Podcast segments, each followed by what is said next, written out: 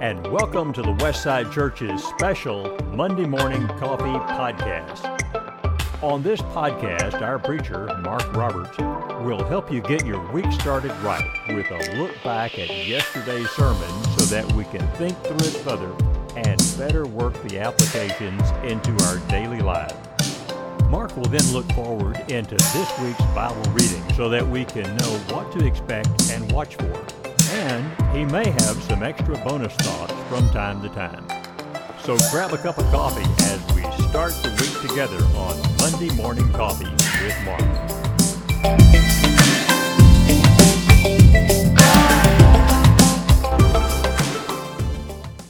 Good morning, good morning. Welcome to the Monday Morning Coffee Podcast for Monday, September the 4th. It's Labor Day. I'm Mark. I'm holding a great cup of coffee. I've got sermon notes from yesterday's sermon. I'm looking at the book of Daniel, and mostly I'm just excited that it seems almost sort of like it was fall over the weekend. I got to go dove hunting on Friday. The beginning of dove season is always September the 1st, and it was in the 70s, and it was amazing. And of course, now that I say the word fall, I look at the forecast and I think it's supposed to be 100 a couple times this week already. So maybe fall doesn't mean a whole lot yet when it's September in Texas, but we can at least hope. How about that? And we can look at the sermon from yesterday and think more about that because that's a big key part of yesterday's lesson on the Holy Spirit. And then we can think about some very brave young men in the book of Daniel. Let's get started. Let's talk about the sermon from yesterday, especially because it's the first sermon in a series I'm calling Unzipped.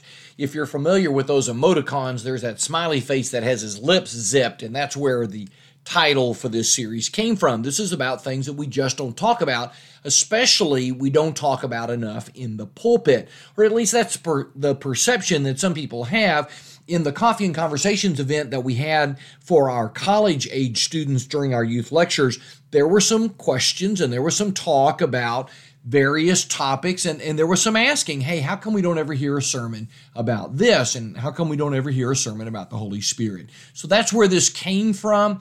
And i just want to circle back around to one of the major major points that i wanted to make yesterday. Sometimes you'll hear somebody say say it louder for the people in the back. That's kind of an internet thing. And so i'm just going to say this louder for the people in the back. As as i look at what people think about the Holy Spirit, and as we look at charismatic groups and their emotional frenzy, it seems to me that all too often we feel like we're missing something, they know something we don't know, and that if we could just get a slice of that, we could have this incredible emotional uplift that they seem to be having. And what that reminds me of is when Israel arrived in the promised land and they watched people go to the church of Baal. Look what's happening over there. There's a lot.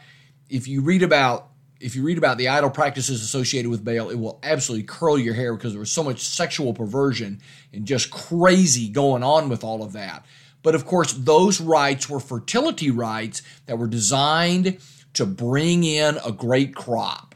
And here comes Israel, and they're in the land of Canaan, and they're farming now, and they're looking over at the Philistines, they're looking over at the Canaanites who are doing that Baal thing. And what are they thinking? Those people know something we don't know. We need, we need to be doing that. And of course, it was very enticing because that was an enjoyable way to quote unquote worship. And so the next thing you know, the Israelites are involved in idolatry. And most of the problems, it seems to me, that we have with the Holy Spirit comes because we are convinced the Pentecostal charismatic view of the Spirit is correct, and we're trying to get some of that somehow. And biblically, that's just about as far from the truth as it can possibly be. Those folks can't teach us anything about the Spirit. We need to be teaching them about the work of the Spirit through the Word, especially. That's the Spirit's favorite tool. And that the Holy Spirit is not designed to give you some kind of emotional experience lift you up, transport you to a higher plane of spirituality. None of that is found in Scripture. We need to let that go. Quit thinking over there they know something we don't know. No, they don't. Let's read our Bible and be content with what the Bible says about the Holy Spirit. And I hope that worked for you and helped you in yesterday's sermon, Unzipped why don't we ever hear a lesson about the Holy Spirit? Open your Bible now and let's let the Holy Spirit tell us about captivity in Babylon with Daniel and his three friends. Let's do some daily Bible reading.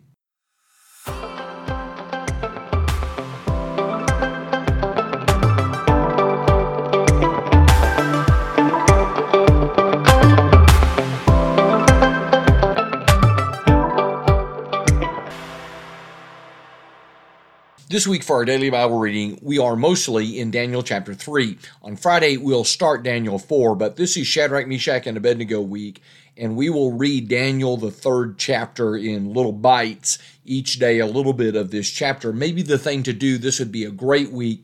Just read the whole chapter every day the more you read, the more you will see in the chapter as you become more and more familiar with the storyline. Then you can start to see some of the details and some of the things that the Holy Spirit has placed here that help us understand what's going on and the message that God wants us to get from what's going on. So today, Monday, we're reading Daniel chapter 3, verses 1 to 7 and this is the account, of course, of Nebuchadnezzar building or having constructed. I don't guess Nebuchadnezzar was out there doing a whole lot of hammering, having constructed a giant image of gold. There is speculation that maybe this is born out of the dream in Daniel chapter 2 because he's the head of gold, and, and that may certainly be the case. But the text repeatedly will say, made or set up, made or set up. And this really comes down to who is God? Is it God or is it a man made image? So just underline in your Bible made and set up, and you'll start to see that theme jump off of the page. And it is possible, particularly with the emphasis on everybody doing this, that Nebuchadnezzar is more than just demanding some kind of religious devotion and setting up an idol, which that's certainly going on, but he's using this to unify his people. And political leaders love to use religion to accomplish their purposes. So maybe think of it in those kinds of terms. Everybody's doing this. This is what all the Babylonians do. It's what all the good Babylonians do, which would make Shadrach, Meshach, and Abednego's refusal to do this even more significant. The other thing that, that I would say here is someone's going to ask, Where's Daniel? And the answer is we do not know this. We, we just don't know where Daniel is. He could have been traveling on government business. He might have been ill. I think a wonderful option here is that he is so powerful, they don't dare charge him. So he's not worshiping, but well, we can't we can't go after that guy. We'll go after these lesser guys. And and so maybe that's where that really is. I would say this modern Bible critics, those who do not accept particularly the prophetic sections of Daniel as being exactly that, inspired of God, prophecy, we'll talk more about that when we get to Daniel chapter 7. They're going to say that this was written during the Maccabean period, that the book of Daniel was constructed much later after the events that it so called forecast. I'm using that term with some air quotes there. And so very, very common for scholars to say this was written like in 150 BC, 150 years before Christ, instead of when it was written during the Babylonian captivity, 605, something like that. Well, here's a good place to realize this is not written during the Maccabean struggle, because if it was, Daniel would be in the story. Daniel would be in the story. If people are just, somebody sat down and is writing some stories to encourage the Maccabean people during their struggle against the Syrian forces, and let's get everybody to buck up, and we're going to tell legendary tales of courage, then it would be Daniel, Shadrach, Meshach, and Abednego. If you're making things up, you would definitely put Daniel in the story. Daniel's not in the story. We don't know why he's not in the story, but again, that would attest to the authenticity of this particular story. So the image is set up. It is a monster image. This thing is like 90 feet tall, and that may mean that it's kind of an obelisk. Uh, oh, I said that terribly. Obelisk kind of like the Washington Monument, maybe with stylized features and so forth. But thinking of it as an obelisk may help you. Otherwise, it, it's not very wide. It's only like nine feet wide at the base and 90 feet tall. It would be really odd as a statue. So maybe an obelisk, which I'm having trouble saying, would, would be a better way to conceive of what's going on here. So the titles that are given over and over again satrap, prefects, governors, counselors, treasurers, justice, magistrates, and all the officials of the provinces all of that shows how well organized the Babylonian government was and that everybody is on board with this. Again, this could be a politically unifying move. And of course, if you don't play by Nebuchadnezzar's rules, you'll get tossed into the burning fiery furnace. And that is not unheard of. In Jeremiah chapter 29, verses 21 and 23, uh, verses 21 to 23, two false prophets are mentioned as having been roasted by the king of Babylon. So that kind of thing can actually happen. And as far as all of these musical instruments, which are just listed again and again and again and again, we're not even certain how to translate those words. So can't be sure what all's going on there. I love that in the ESV they have the bagpipe, which just makes me think of a guy in a kilt walking down the middle of this blowing away on his bagpipe, and that, of course, is completely not true, but it's kind of a fun image. More tomorrow as we continue in the story of Shadrach, Meshach, and Abednego. We've got the image set up. What are Jewish captives going to do about this? We'll read that on Tuesday. Welcome to Tuesday's Bible reading. Maybe after Labor Day, you're trying to double up and get all of the reading, and that's not going to be difficult to do this week. We just read seven verses yesterday, or like I said in the podcast yesterday, it's a great week to just read the whole chapter every single day. But today's reading is from Daniel, the third chapter, verses 8 to 15. And as we start, look at verse 8. Those Chaldeans, that could be the astrologers and wise men who in chapter 2, Daniel saved their lives. And now you can hear some jealousy, some professional jealousy going on. Verse 12, certain Jews, a little racism is happening here, and they don't serve your gods or worship the golden image that you've set up.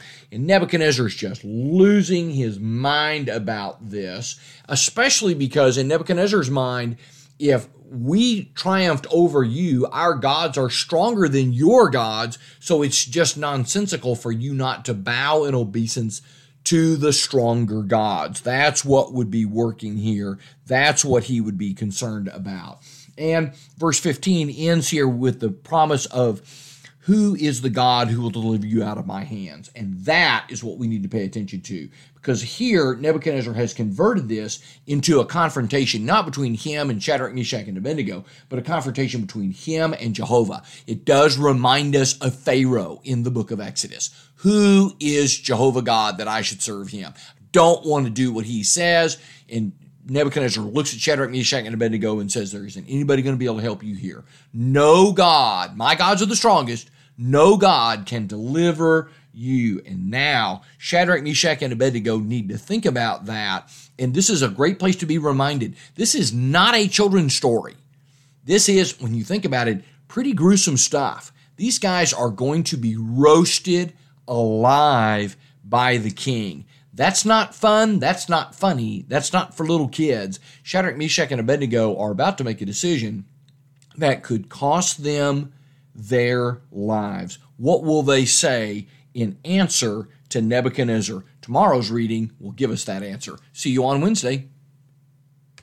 It is hump day. It is Wednesday, and today we read Daniel chapter 3, verses 16 to 23, and this is the part where it gets good. Shadrach, Meshach, and Abednego just do a fabulous job here. They do not question God's existence, and they do not question God's will, and they do not question God's power. What they say is, we don't always know what God's going to do, and He may, in fact, deliver us.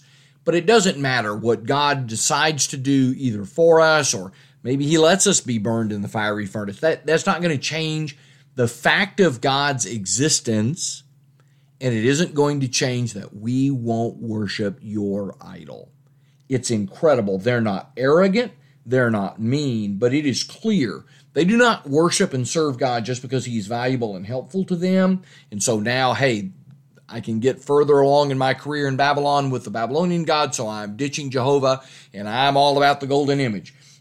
They also clearly do not just serve God because it is convenient to them. I, this is our hometown God. Everybody here is doing it. This is no. Now it's a matter of conviction or convenience, and they stand on conviction. Give you a little note here. Verse 19, love the podcast, able to tell you stuff like this. Verse 19, Nebuchadnezzar was filled with fury, and the expression of his face was changed against Shadrach, Meshach, and Abednego. The word expression there is the word image. The word that's been repeatedly used, golden image, set up the golden image, set up the image. And so the idea here is that the one, I'm reading from a Bible scholar, the one who in his pride has created an image with the purpose of assuring uniform loyalty finds his own image provoked beyond his ability to control. Nebuchadnezzar can't control the expression of his face. His image is changed. And so here comes disaster for Shadrach, Meshach, and Abednego. By the way, verse 21, the clothing there, very difficult to translate those words. It's like the instruments of music. We're not sure exactly. I love here, ESV has cloaks, tunics, and hats, which I just see Shadrach, Meshach, and Abednego. They got the old ball cap on. We're just good to go. Not sure exactly what's going on there. And they are tossed into the burning fiery furnace, verse 23. This is the place where, in the apocryphal books, the editions of Daniel, there is a prayer inserted here, which the three men pray as they're being tossed to their certain death and doom. That prayer is not part of Scripture, and in fact, at Qumran, where the Dead Sea Scrolls were found, those scrolls, the oldest copies that we have of the Old Testament, those scrolls do not contain that prayer, but I am sure, verse 23, you have to know they were praying when this awful thing was about to happen to them. Tomorrow, the end of the story, I'll see you on Thursday. It is Thursday, and today we read Daniel chapter 3, verse 24 to 30. King Nebuchadnezzar, of course, is astonished to see four in the fiery furnace when they threw three guys in there. And everyone's going to ask, who is the fourth one? And someone's going to say, well, of course, it's Jesus Christ. And many early Christian commentators certainly advance the idea that this is Jesus, the pre incarnate Christ, with Shadrach, Meshach, and Abednego. But please notice the Bible doesn't say that. I think there's. I think that's a persuasive option, but again, the Bible doesn't say that. This is a good place to make sure that we're reading the Bible properly. It's just very easy to say, well, it's just Jesus. Is it? The Bible doesn't say that. And in fact, in the Old Testament, you get a lot of places where you get an angel appearing, and sometimes that angel is a manifestation of God. I'm thinking about the angel of the Lord that wrestles with Jacob in Genesis, the 32nd chapter. There are some other places. There's the appearance in the burning bush of the flame of fire in Exodus, the third chapter. There are appearances of God throughout the Old Testament. This is clearly an, the appearance of a divine being of some sort, an angelic being. Maybe it is Jesus. I, I'm okay with that. I don't have any problem with that. But again, the Bible doesn't say that specifically. What is important here is verse 28 and 29 that Nebuchadnezzar completely reverses course. All of his blasphemy, who's there's no God that's going to be able to save you, is now replaced with adoration for the true God, for the God of Shadrach, Meshach, and Abednego. For, verse 29, for there is no other God who's able to rescue in this way. And I think once again, maybe as we come to the close of our reading, we see God's interest in foreign peoples. God is teaching Nebuchadnezzar who is the true God. He's had two looks at this now. He's had two looks at this, Nebuchadnezzar. That sets up chapter four. Maybe maybe I'm a little less patient with Nebuchadnezzar in chapter 4 after he's learned so much about God already. Tomorrow, we start chapter 4 in the book of Daniel, and we can think more about that. See you on Friday. It is Friday, and we are starting the fourth chapter of Daniel today. This is a powerful chapter. Let's put this all together for Nebuchadnezzar. In the preceding chapter, God's power to save is seen. This chapter now focuses on God's power to humble the rulers of this world. And there are those who would attack the historicity of this chapter by saying there's no Babylonian record speaking of Nebuchadnezzar's madness. But is that the kind of thing that a Babylonian king would write down? Of course not. There actually is a fragmentary cuneiform text that does seem to refer to some kind of mental disorder on Nebuchadnezzar's part and maybe his neglecting and even leaving Babylon. So, as the archaeologist Spade keeps working, more and more the Bible is verified. We know that from about 582 to 573, there were no major Babylonian military operations. How interesting is that? And the passage opens and closes with the praise of God. And we may be asking, how could Nebuchadnezzar be the guy to say that? Well, he can say that because he's learned. God has taught him. He learned in chapter 2 that the God of the Hebrews could make dreams known, and then he learned in chapter 3 that the God of the Hebrews could deliver his people, but he had not learned that his own station comes from God. So, we read this amazing chapter, and maybe you're asking in verse 6 how could Nebuchadnezzar forget about Daniel? How could he forget who really has the power to reveal dreams? This is where sometimes the way we read the Bible isn't doing us a favor. We just read all this history, bang, bang, bang, bang, bang, like it all happened in 15 minutes. But it has probably been 25 to 30 years since Daniel interpreted the dream in the second year of his reign, and maybe as much as 10 to 15 years since the miracle of the deliverance of Shadrach, Meshach, and Abednego in the burning fiery furnace. So there's been some time, some waters run under the bridge, lots of different things can happen, and a king can forget those events from long ago. The other thing that I would point you at, point you to, is in verse 8 At last Daniel came in before me, in whom is the spirit of the holy gods. In the Old Testament, having the Spirit of God is closely associated with and usually signifies God empowering you to do supernatural deeds. If you do a search on filled with the Spirit, you will see in the Old Testament, people are filled with the Spirit so they can do the will of God, usually something special, something unusual for the Lord. And so here in verse 8, we get that same idea. Daniel, by the power of God, is going to be able to help Nebuchadnezzar. That'll hold us for our reading today, Daniel 4 1 to 8. We'll pick up more of this amazing story in our Bible reading next week. Thank you for listening to the podcast this week. If you like the Monday Morning Coffee podcast, we hope that you are subscribing or following it. And we would really love for you to rate and give a review on whatever app you're listening on. That helps more people find the podcast. So until next week, I hope that your Friday is wonderful, that the Lord will be with you today all day. I'll see you on Monday with a cup of coffee.